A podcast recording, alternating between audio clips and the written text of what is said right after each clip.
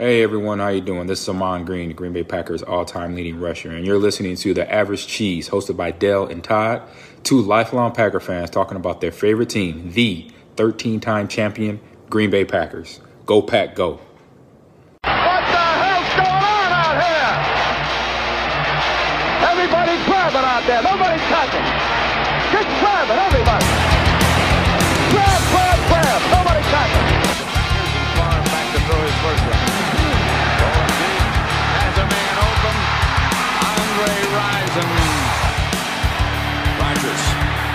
In trouble.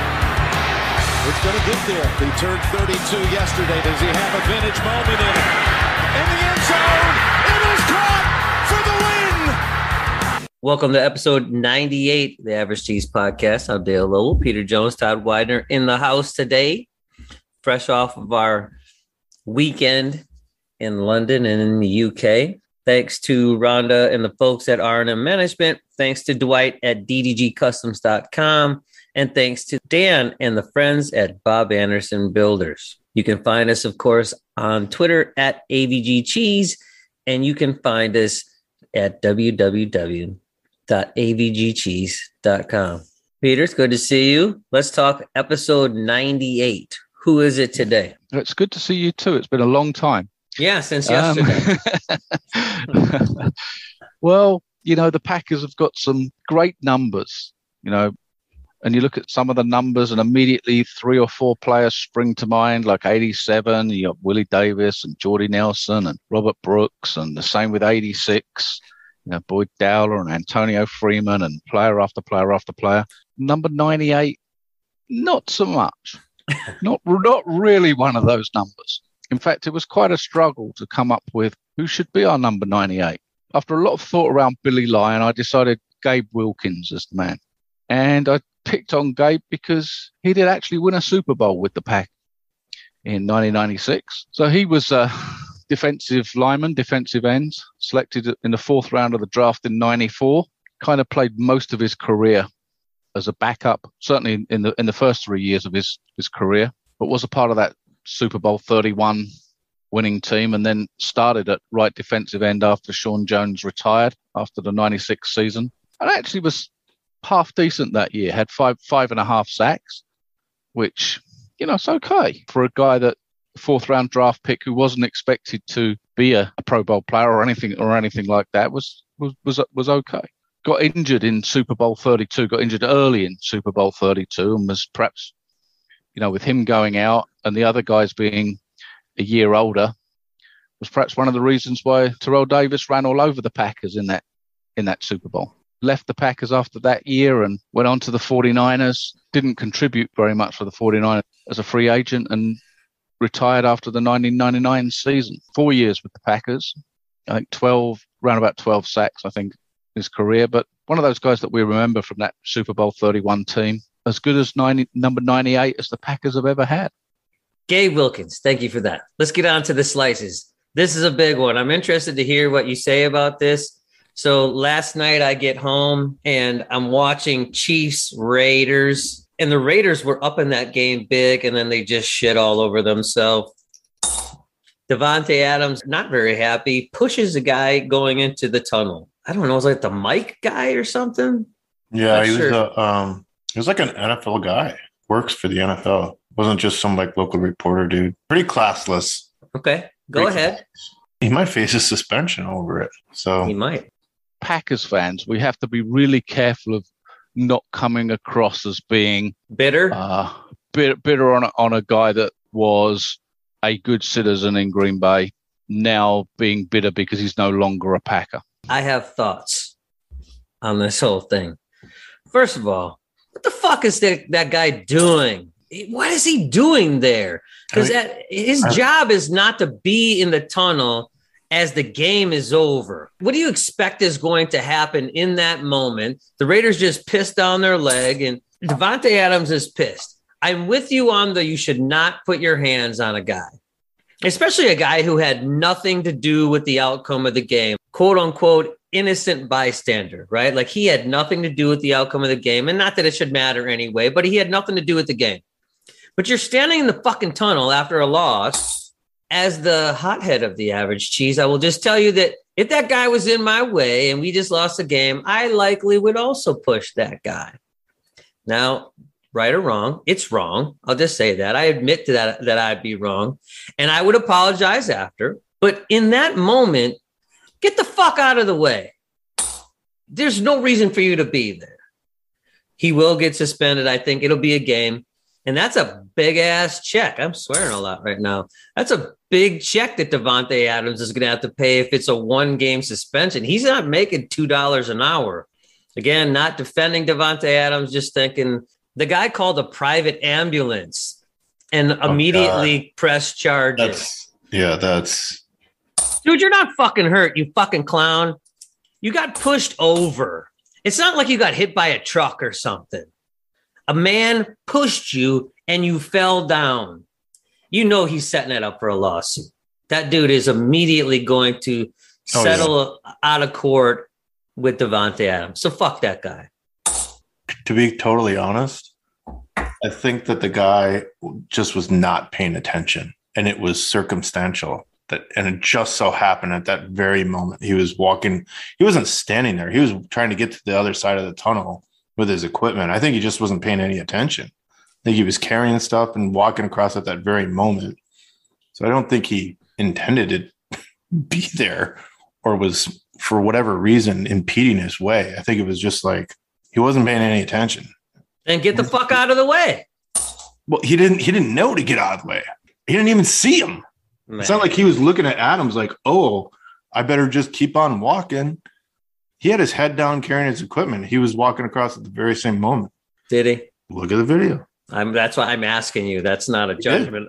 Panthers fired their coach in season, Matt Rhule, former Baylor coach. They fired their head coach, Matt Rhule, and their defensive coordinator today after a one and four start. A rumor is they're gonna like fire sale the entire team. Peter, you put in the notes DJ Moore. Todd, any desire to have DJ Moore? For the Packers? Yes, with it- put him putting him on the Packer roster. Didn't he play in Tennessee too? No, Is no? it's not a solution for, for us. Okay, so no no desire to have It's OBJ or nothing. I would take him if you could get him at a decent price. Uh, this is a guy that's had three 1,000 yard receiving seasons, and this is just his fifth season in the league. I'd give up a third round pick for him. Okay. So you are interested in DJ Moore at that price.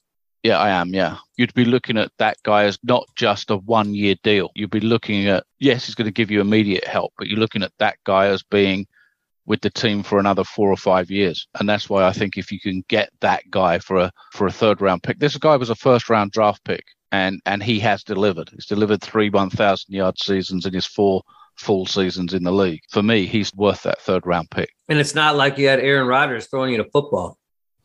Cam Newton. Yep. Who else? I mean, this year's Baker Mayfield, Yep. Sam Donald. Sam Darnold, bunch of garbage throwing you the football. If you can go for a thousand yards with those two clowns throwing you the football, you're doing okay. In any of those scenarios, if we do pull any type of free agent veteran during the season, does Amari Rogers go to the practice squad? I mean, Is that a what are you rhetorical question? to do? Well, you someone, fucking- someone has to move. You can fucking cut that fool, as far as I'm concerned. Amari Rogers can be cut. I'll talk about that later. But if you think the Packers are going to make an effort to win a Super Bowl, they're not doing it with the guys they have on the roster, that wide receiver. That is my conclusion after watching this game last weekend. They can't. So let's say there's a team that wants a wide receiver. Let's say it's the Packers. There's nobody else available. Therefore, therefore, the value of that player goes up. So they're more likely to get more for him now than perhaps that they would in the off season. I guess that would be the thinking. I don't know whether that's true, but that would be the line of thinking, I suspect, from the Panthers. Right on. Let's move on to our weekend. The average cheese invades London, We did. like the French, or I don't know, who the Germans or something. Except we didn't cause a lot of damage when we were there. In fact, we spent lots of money on beer when we were there, at least the one day, or I did. There's a few window clings and stickers up. Yes, someone vandalized a lot of places in London, particularly establishments that think- sell beer. Yeah, I think what happened was you left those stickers on a table and somebody else picked those up long after we'd gone. I believe that would be the case. Yeah, yeah, Yeah. Wouldn't have been us. That's how it happened. So Packer fans, now Peter, you've been clearly because you live there, you've been there throughout the years of other teams coming. We already know that the Packer fans that were there were a larger percentage than any other team that had been there prior. Who would be close, do you think? Who was the closest to Packer takeover of London? I've got to be really honest with you. I don't think anybody's come close in the in the experience that I've had. Never seen both inside the stadium on game day, but also just the general atmosphere around for the two or three days leading up to the game. I've never seen that vast number of fans, the percentage of fans from one team. Okay. That's interesting because I thought one would be close. Maybe the Bears, like I, I don't know. That's a big metropolitan area for the Bears. And plus they've been around as long as the Packers, right? So there's a should be a larger fan base because like I get like the Jags and the Jets, they're not gonna come up in mass like the Packer fans did. I think that probably what was exceptional was the number of fans that had traveled in from States, like you guys did. I think that was exceptional. A couple times when we were, you know, bar hopping around, I was like, wow, there's so many. I, I can't believe how many of these people traveled here. And then as I kind of got around to mo- talking to most of the people, they were all like locals. I was like, wow, I couldn't believe how many British Packer fans there actually were and how knowledgeable they were. Common denominator, I, I found with um, almost every one of them, you know, I was like, I wanted to hear their story about like, how did it, how did you become a Packer fan kind of thing? And a lot of them all would say they liked the small town, uncommercialized atmosphere of Green Bay. They all kind of pointed to that as being sort of something they could relate to, not like a franchise like Dallas Cowboys or the Rams or, you know, big, big time cities that everybody kind of pointed to that and was like, yeah, you know, that's kind of how, kind of how we relate to it. And then I just found myself talking to you know British fans about like Lynn Dickey in the 80s and like we're thrown around like so they're completely knowledgeable on top of it all. It was just like kind of blown away by it. At one point, I think we were just completely surrounded by British Packer fans in the uh, in that open kind of like beer garden that we were in at the end. Like, holy shit, everyone around here is a British Packers fan. That was just super cool. No, I shouldn't do this, but I'm gonna do it. Like it was like we met so many people. So Sean, Rob, Phil. Oh man, I shouldn't be doing this because I'm gonna miss a lot of people. Dan Murphy, Mark Murphy's UK brother, Bree, and Steve. Who am I missing? We had, we had so many people around us. That was the greatest, by the way. I, I say, oh my, it was awesome. Paul, I enjoyed myself so much. Paul, Nick, Yes. Uh, I'm just going to say this. I apologize if I don't remember your name right now because I had so many awesome conversations with so many people. It was incredible to talk Packers. I don't even know where to go with this, to be honest. I, I had so much fun. Talking Packers with so many knowledgeable people was a lot of fun. I, I'm And- glad that we went to all the places we did. and to find out how many of those British Packers fans, how much they travel toward Lambeau every year. I mean, Yeah. a lot of them, like, that's part of their annual schedule going to Packer games at Lambeau. I mean, I was like, holy shit. Right. I think it was Phil that was saying. So I met Ann and her husband, and I can't remember his name right now. I think it was Phil that was like, Yeah, we go over to Green Bay and stay at Ann's house all the time. And Ann's like a teacher from Green Bay, like just randomness where people met each other and now they they're like friends through the Packers and through the traveling they've done. It's- Jason, Stian from Norway. I'm sorry I don't have all the names in my head, but it, man, thank you to all the folks we talked to. So nice. Everywhere was so doggone nice to us.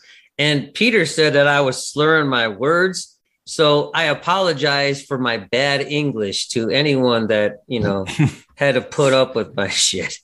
So thank you for putting up with my shit. And I didn't notice any like weird looks. So I feel like I was doing all right. And thank you, Peter. None of Yeah. this happens without you. Rhonda and, and you are very gracious to have Todd and I in the home. And Thanks for letting me actually sleep in a real bed, not on those tiny ass dog beds. I just want everyone to know that follows us, us on Twitter that those fucking beds are small. The picture that Peter took, he was really close to them things to make them look like they were like human sized beds. No, not the case. So thanks for the bed and the food and all the things that you did and the hospitality. Yeah, and the hospitality. Yes. Very welcome. The only worry that I have, as we were saying before the show, is I've got cases of beer left. Yeah. Yeah. Save it for next time. Well, because we didn't plan on staying out all damn night on Saturday, and that went from yeah, Yeah, that we were out late. late. Yeah. And I think we drank beers after. Did we drink beers after on Saturday too? At that point, I had no idea where I was. yeah, was. yeah, yeah, you did because you had wings Saturday. night. Yes. Oh, we had yeah. like I 70 had a- wings apiece. I had two wings. Two? You had like two platefuls. like That's 40 meant. Two. each. Two. two Exactly. plate. Oh, and here's a pro tip for anyone who is like listening to us. Go out and buy the Earl Campbell's lemon pepper seasoning. Fucking Oh, yeah. spectacular. That was. Man, if I could put that on my own arm and chew it off, it was so doggone good. It was. And again, thank you, Peter, for all that. And Rhonda, too. That food was spectacular. It's a miracle you don't weigh like 450 pounds the way your wife cooks. I nearly do. I nearly am one half of the offensive line by myself. And Todd, you and I talked about how they may run out of beer. We were at uh, King's Arms, which was close to Belushi's, the one we were talking to Bree and where we first met Sean and the guys that were there, Oh yeah. that where you guys ate. They Yeah. did run out of beer. They ran out of two different kinds. That one that we were drinking, the IPA. So you and I are responsible for running them out of beer. Yeah. It may not have happened in the city of London, but it happened in that bar. You could almost see like almost every place that we went, the bartenders, like I kind of got the sense just from like their body language and their and everything that they were kind of like, holy shit. like wrong with these you know what I mean? Like it was abnormal what they were experiencing. Kudos to them though. I mean, great, great bartenders and staff everywhere. How much did the Uber ride cost, Todd? I think it was like 200 pounds The one we took back on Saturday. Saturday. Yeah. Yeah, I was close to that. I feel like I owe you some money for that because No, we're holy good. shit. We're good. yeah. All right. What else?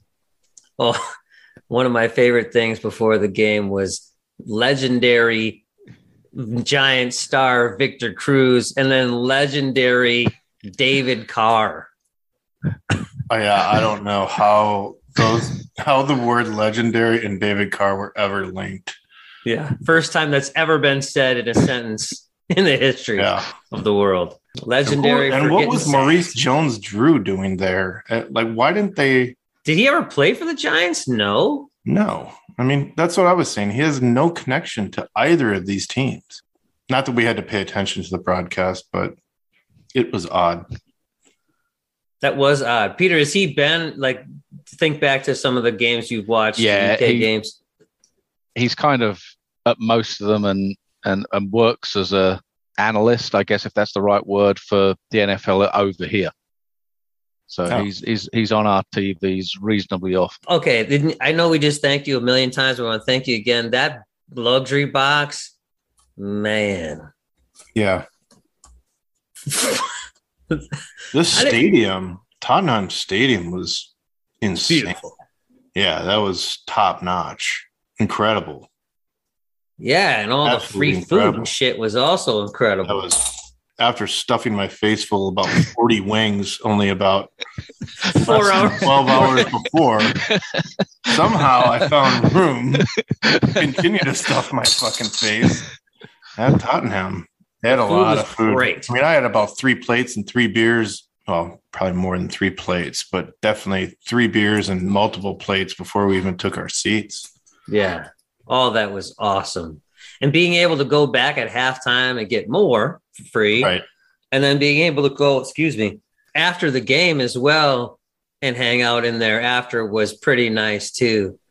That all that was great. I, I don't know how you were able to get those tickets or what made you think we should get premium tickets. But if that ever happens again, I'm in.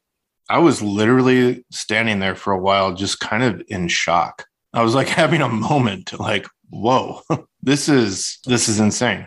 This is ab- above and beyond what I was even expecting. So it was quite an experience.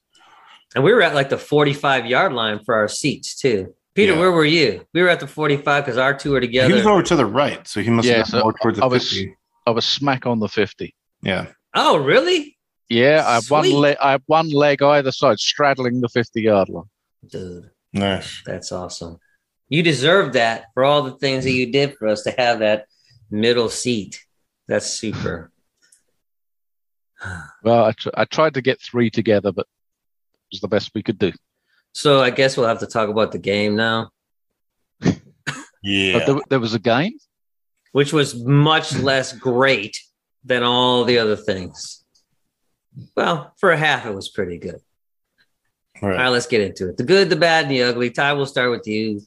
The good Where we started on the offense. I mean, offense, I- like we I always do. I the only thing I can say was kind of good was the first half. It looked like the offense was somewhat in sync. They did enough to put 20 points up on the board. So nothing seemed to be very coordinated, but they they were scoring. I, everything kind of fell apart after that, but So the first half was good. the first half was good. I, I don't I don't have any particular players that I felt really stood out or anything that really went particularly well. Yeah, I thought they moved the ball well enough in the in the first half, as Todd said, to put 20 points up without being. You never felt that they were totally smooth. They did enough. They converted third downs. Randall Cobb ended up with 99 yards receiving in that game. Think most of that probably came. I'm sure most of it came in the first half, if not all of it. Romeo Doubs caught a couple of good passes. So I think, yeah, at the first half, the offense was certainly good enough. I think any time you put up 20 points on offense in a half, you have to you have to say that's good enough, even though you never felt that it was dominating.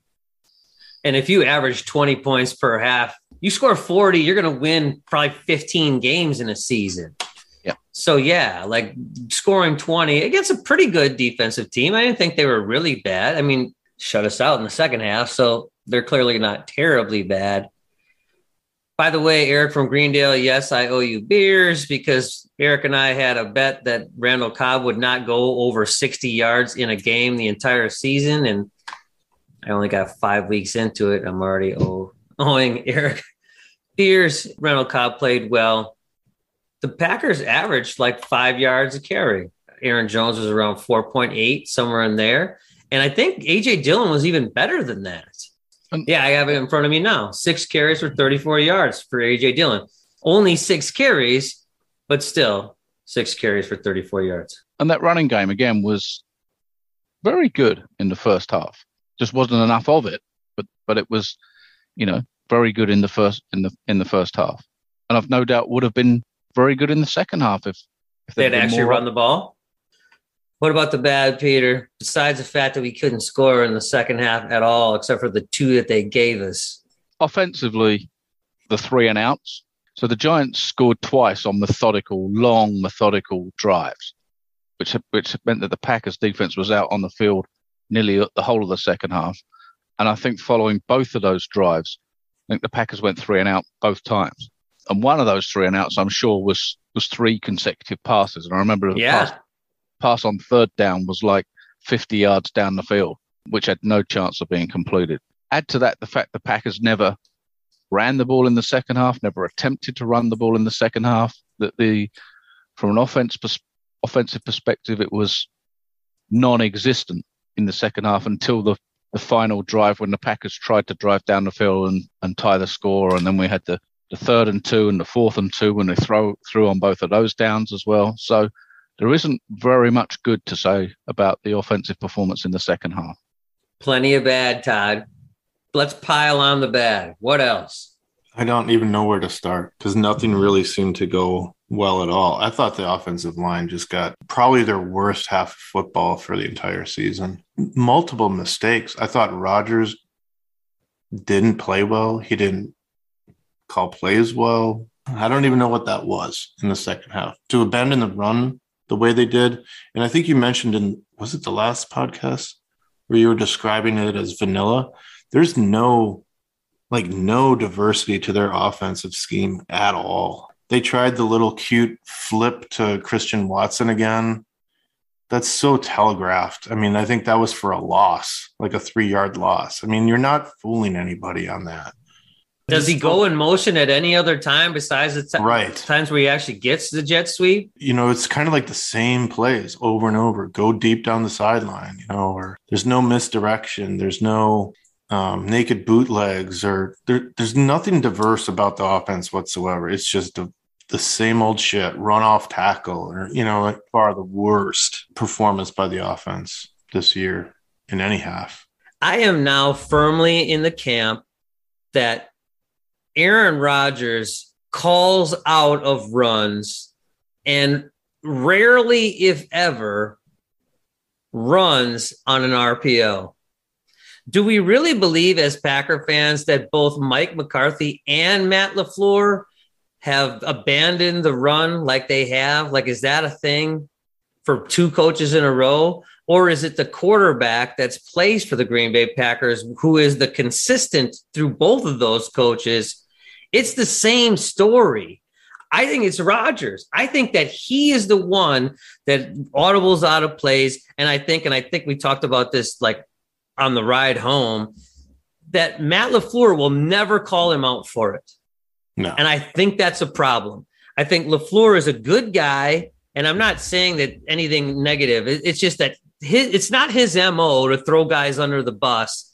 And he's not going to throw Aaron Rodgers under the bus. Although I think Aaron should be directly thrown under the fucking bus because he's the reason we're not running the football. he didn't establish that line in the sand from the very beginning of their relationship and it's only gotten worse i mean you don't really see too many relationships between quarterback and head coach like you do with those two he's kind of the coach and and the quarterback and LaFleur is just like His buddy. Making yeah his buddy making some suggestions. Well i think we should do this. I'll throw a red flag or make other decisions on fourth down or whatever. Like that has gotten progressively worse. And especially with him signing a bigger contract just kind of gives him even more leeway to Yeah. to do those things. And he's getting away with it. He now has no power on his side, in my opinion, to do something. So now, when if he tries to rein Aaron Rodgers back, which he can't, right? Because he's the coach and not No. the quarterback. So No. he can't be out on the field. He can say what he wants into the helmet, but once the helmet, the speaker goes off, it's whatever Aaron Rodgers wants to do. And until he figures out that we need to run the football, and it did seem like Aaron Jones kind of said it out loud, like, "Hey, right we can get that two yards on two plays. Bakhtiari going out of this game was a little bit strange. remember he was way down on the other end of the bench with his ball cap on Yes. What was that about? And the offense is like, yeah, ready to score, and you're just like sitting way at the other end of the bench, not even paying attention to the fucking game. what I read today, and I can't remember. Apologies because I cannot remember which, whether it was the press gazette or, but it was one, you know, one of- one of those. This was a planned thing because of the long flight.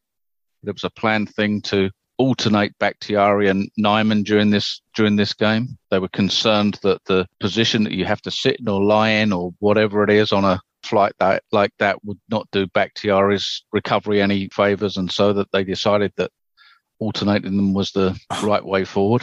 How about not arriving on fucking Friday and considering all those factors beforehand, right? Because if you give him a couple days to stretch himself out, you don't have to worry about that at all.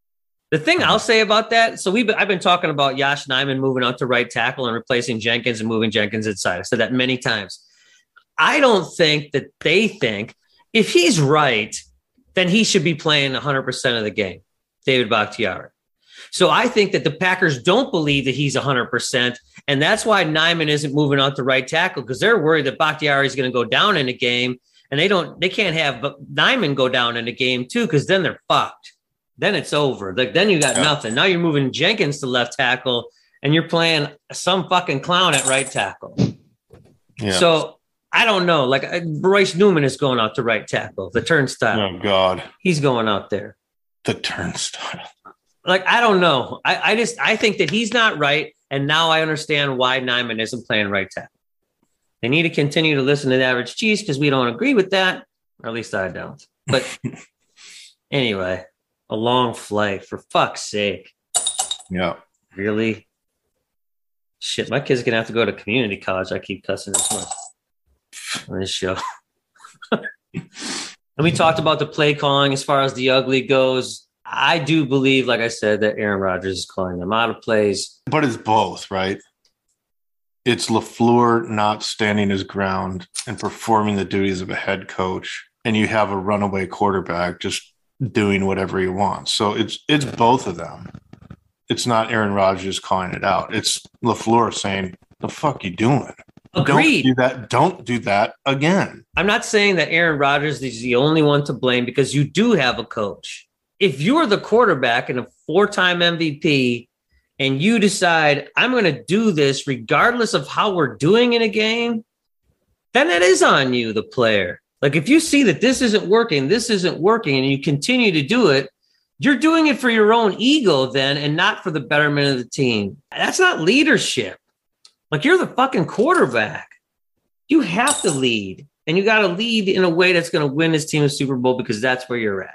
I'll ask you both this question. What would late in his career Peyton Manning have done? That's a great question. I don't know. I didn't really follow his career all that much, to be honest. And I didn't enough to have a hundred percent handle on this, but I'm going to say that Peyton Manning was probably calling his own fucking plays and never even worried about a coach in, on a sideline. That's fine, but he did run the football at the end when his arm was shit. Now Aaron Rodgers' arm isn't shit. It's not the same thing, and I am going broke today. But Aaron Rodgers has a skill set that Manning didn't have at the end of his career. But Manning was smart enough to figure out that I am not going to win this game by myself with my skills. And then he won a Super Bowl. So I don't know if I answered the question even. I totally forgot what the question was at this point. You answered the question. The other thing in the ugly for me is what did you call that? The pony backfield when you got both running backs out there. Now I didn't watch the all 22 or the condensed version because again, fuck you, NFL Plus. Still can't get it to work. How many times in the game, this game, did they run both backs out of the backfield? I can't remember any. I'm sure there was some, but I don't remember any. Again, I mean, you know, you have it here in the notes. When was the last time you saw a screen pass to Jones, you know, to set something up like that? I can't even remember the last time Jones caught a pass or Dillon. Again, we are just fans and we can look at a situation and go, those guys need to play together and they need to catch the ball out of the backfield. They're your best two pass catchers at this point, your best players on offense. Another person that is kind of being overlooked and definitely underutilized is Tonyan, right? I mean, he's healthy. He's he's out there. He's out there. You know, Right. four catches. What did he have? 23 yards. Yeah. That's not enough. They need to find a way to get him the ball more too. Let's move on to the defense. The defense gave up 27. So get we'll your, just look, get look your at the quarters good. ready.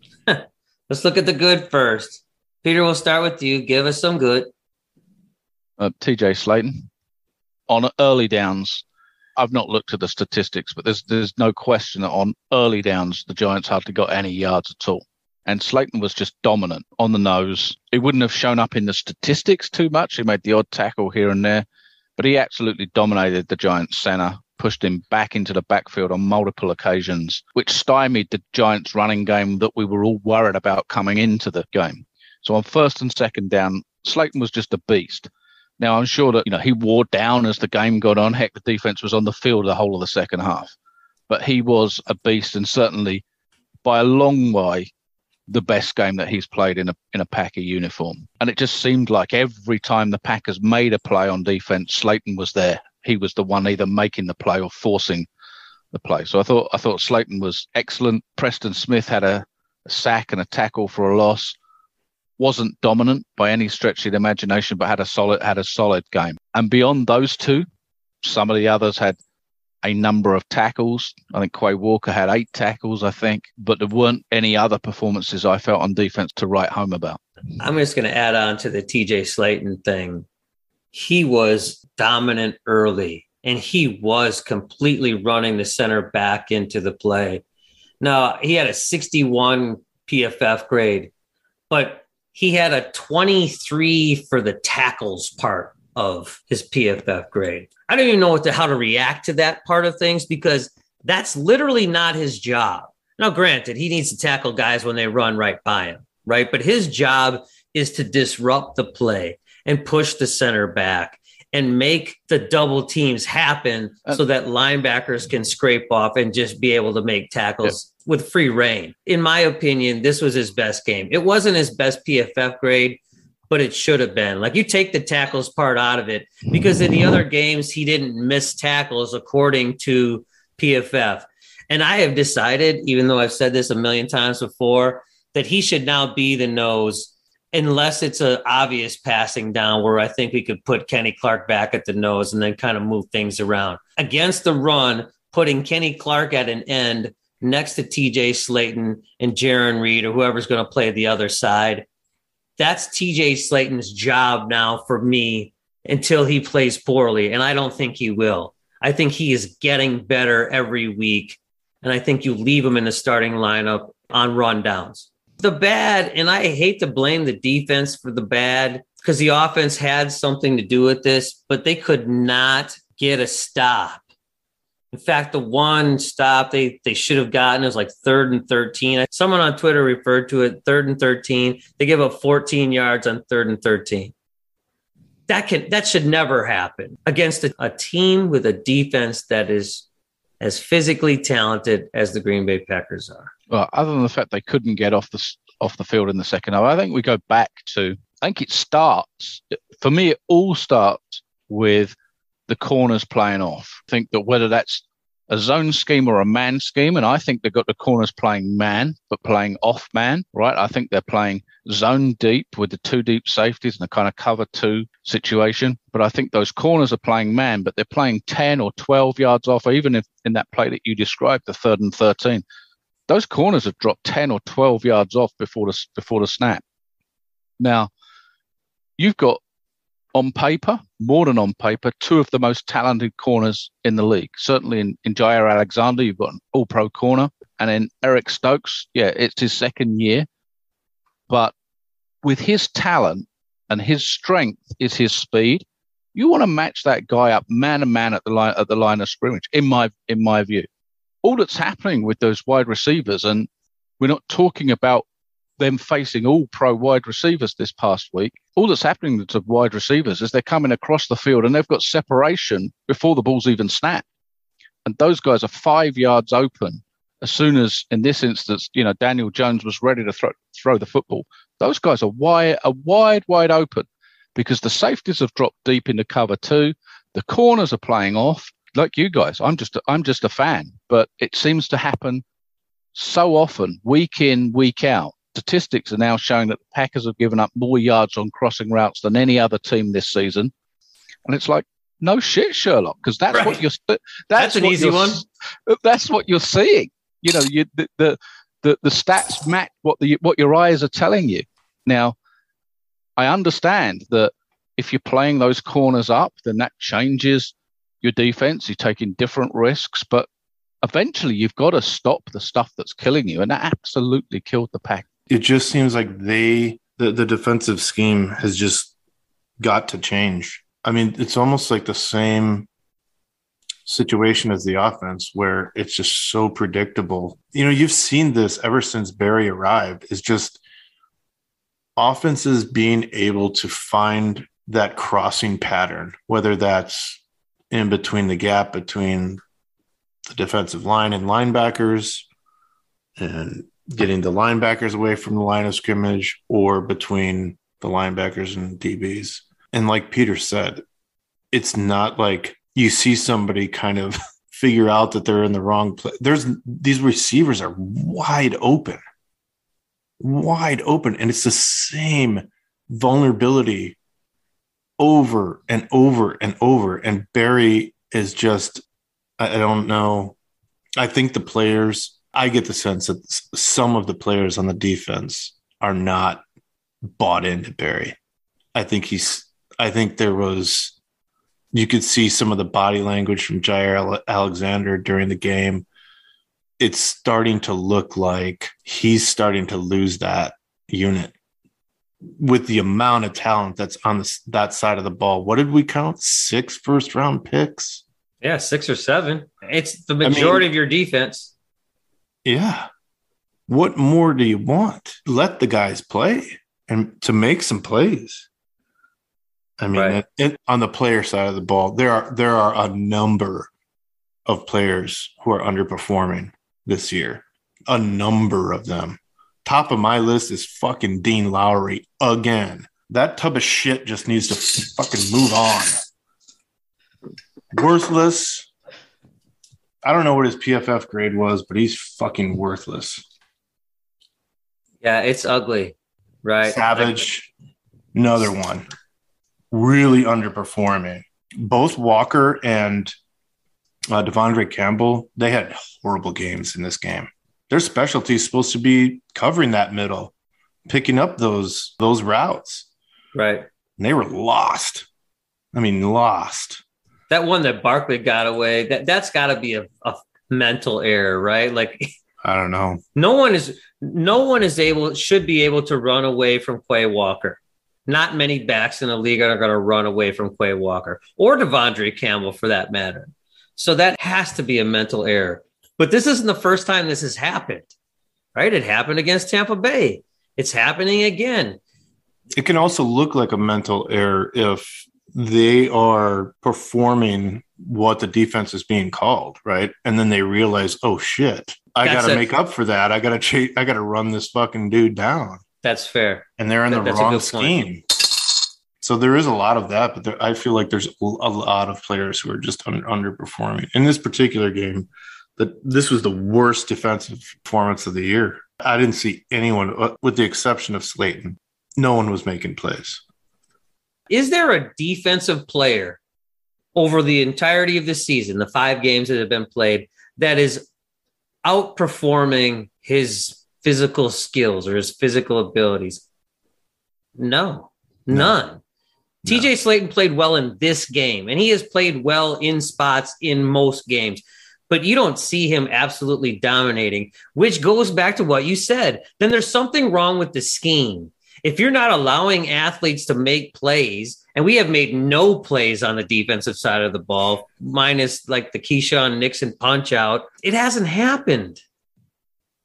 That long crossing route if the guy starts on the left and ends up in the far right corner, is exactly what the Vikings did. That play was Oh, yeah. identical. Darius Slayton or Justin Jefferson, or put any fucking wide receiver in the league or any quarterback in the league. Daniel Jones is terrible. Yeah. But all three of us can throw a pass to a guy who is running 10 yards wide open in a soft zone.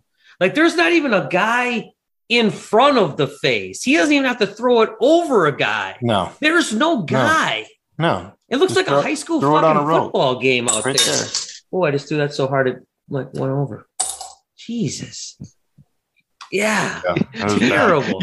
you, you overthrew the swear jar. I overthrew the swear jar right there. even you, even you can't, com- Jones. you can't complete a pass into the swear jar. Yeah. And I can still complete a pass against the Packers defense.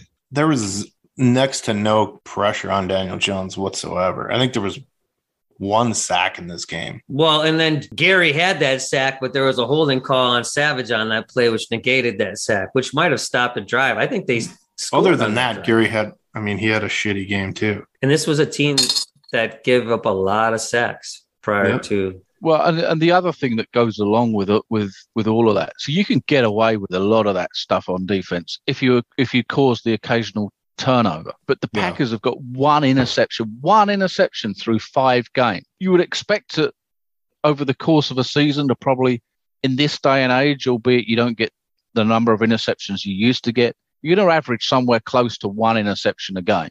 Right? The, the Packers have got one through five games.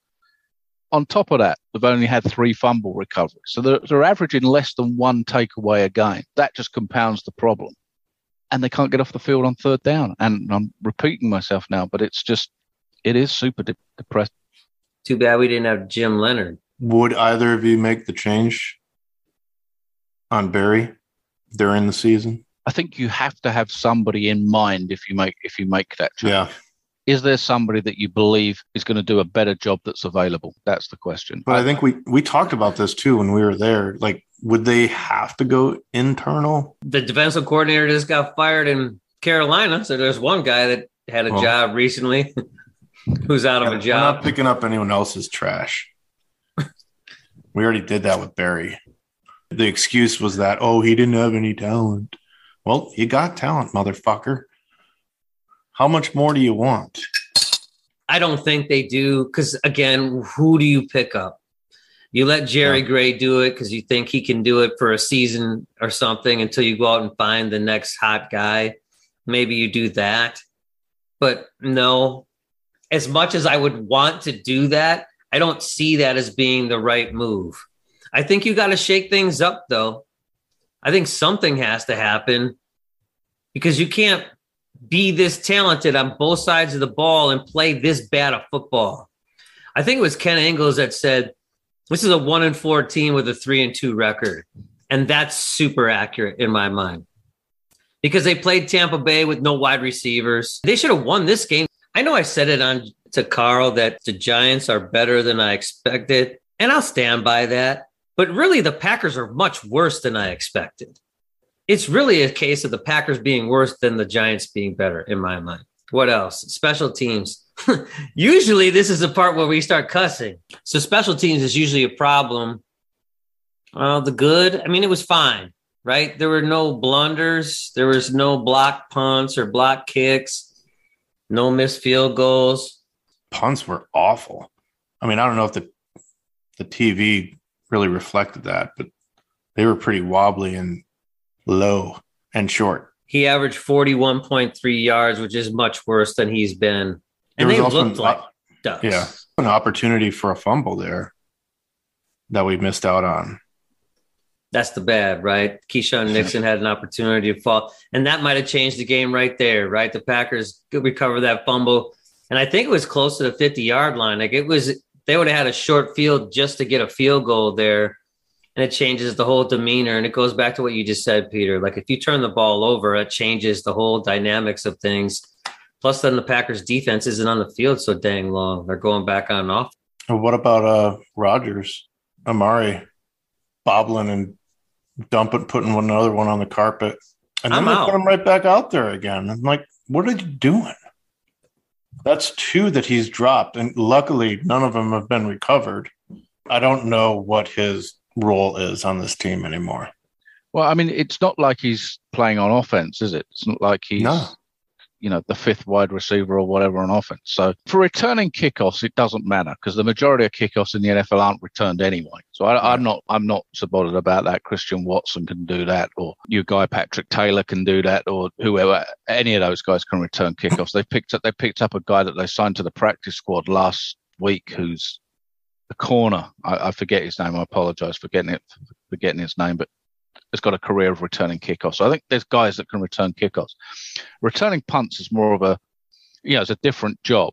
And it's impossible to know who else has been practicing returning punts. Somebody will have been because they would have had to have accounted for the fact that Rodgers could get injured during a game. Cobb has a career of doing that, but you don't want that guy back there. Probably along with Doubs as your biggest threat of wide receiver. You can't risk the injury there. So I have no idea.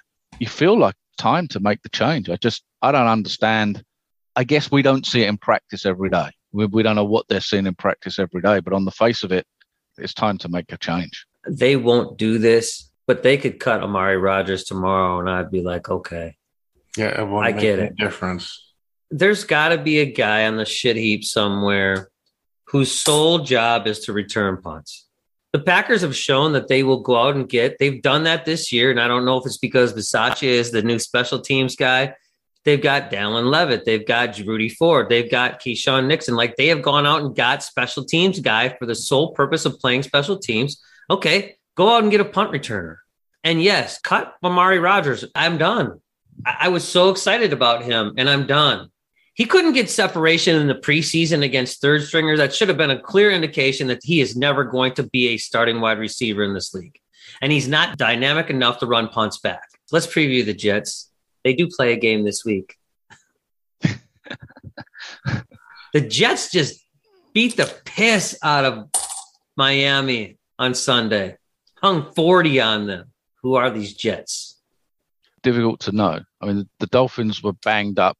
Tua didn't play because of his concussions. Teddy Bridgewater played and he was knocked out with a concussion on like the second or third offensive play. So the Dolphins were down to their third string quarterback early in that game, although that didn't seem to cause the Patriots too many problems against the Packers a couple of weeks ago. So it's difficult to know quite who these Jets are. They're three and two. They've won their last two games with Zach Wilson back at quarterback. So Joe Flacco started them when Wilson was injured. Wilson's back in there.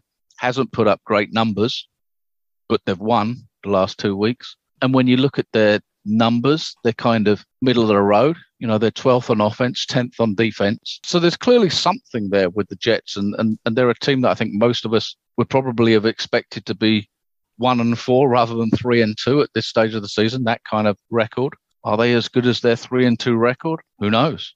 But then are the Packers, like you said, are the Packers as good as their three and two record? So this is a game that we would all have had down as a win, a relatively comfortable win, I suspect, coming into the season.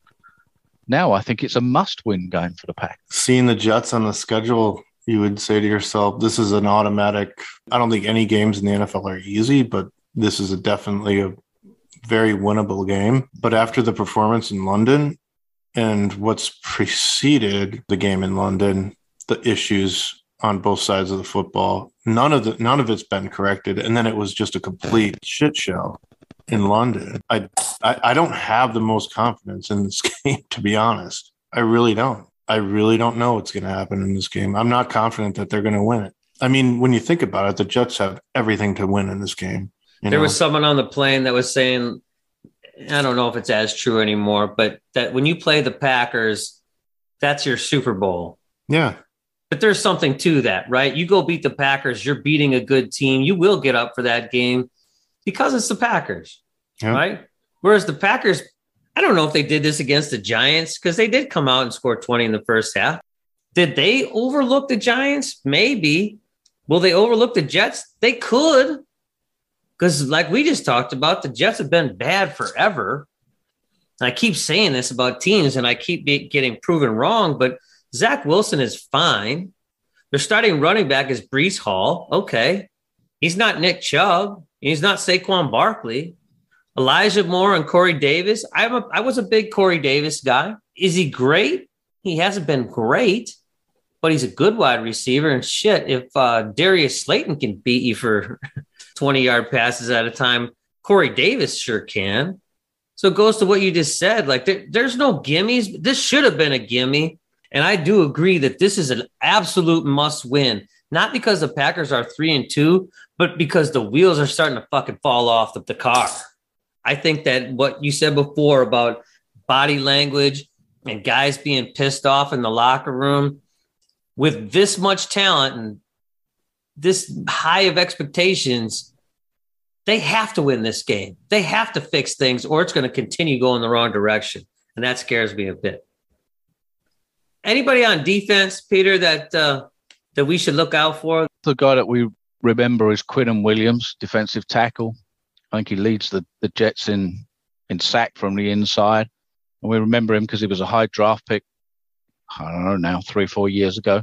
And of course, Sauce Gardner. Will be good to see Sauce Gardner play. Had his first interception as a pro last week against the Dolphins. From all accounts, I've not seen very much of the Jets, but from all accounts, he's playing like the shutdown corner that they expected when they drafted him. So it's going to be a struggle for the Packers receivers to get open. Doesn't help the Packers passing game. I think this is a this is just a, an all round struggle of a game unless unless they get some breaks early. Like most NFL games, if you get a turnover early, a couple of bounces of the ball go your way, fumble that goes your way, then any game can get away from you or you can get ahead in any game. Barring those funny bounce of the balls, I think this is a four quarter battle again and and that seems to be the mo of this season. every game. You know, the last three games have been four quarter battles that could have gone either way, and I think this is another one of those. So the spread is seven. Packers are seven point favorites in this game, mm. which Well, and that that doesn't go to That- what you just said. no, and that's going down. It was not. It was nine and a half Sunday night, and it's already at seven. So that that's that spread's going down. I don't I don't know where that line's going to end up, but I think it's going to end up under that, The over under is 46. which is going up. Surprisingly. Yeah. Maybe because the Jets just hung 40 on Miami. Maybe. So should we just do it? Todd, we, I'd like to start with you. You're the betting expert of the average cheese because you seem to get these right more than I do. Maybe a bit more. What than is it again? It's 40. The, the over under is 46, and the Packers are seven point favorites. I'm going to go with the under. Packers will not cover the spread. I'm exactly the same. I think I think it's just going to be under the 46 points. I think the Packers win, but I don't think they I don't think they cover. I think the Packers win by about 3. I think the Packers are going to right the ship this weekend. And I think they're going to win by 20. And I think they will go over as well. I think that this is going to be that we need to right the ship. I think the Packers win 34 14. I think they go over and I think they go and they cover the spread easily. I don't know why, because I cussed about 8 million times in this show and I clearly wasn't happy with last week's performance. But I think that at some point teams have to put a line in the sand and go that's enough. They have to know as a squad if they're without coaches saying anything to them that they are far too talented to be playing games at this level. All right. So thanks for listening to episode 98 of the average cheese podcast the gabe wilkins episode Go Pack, go. go pack go The Packers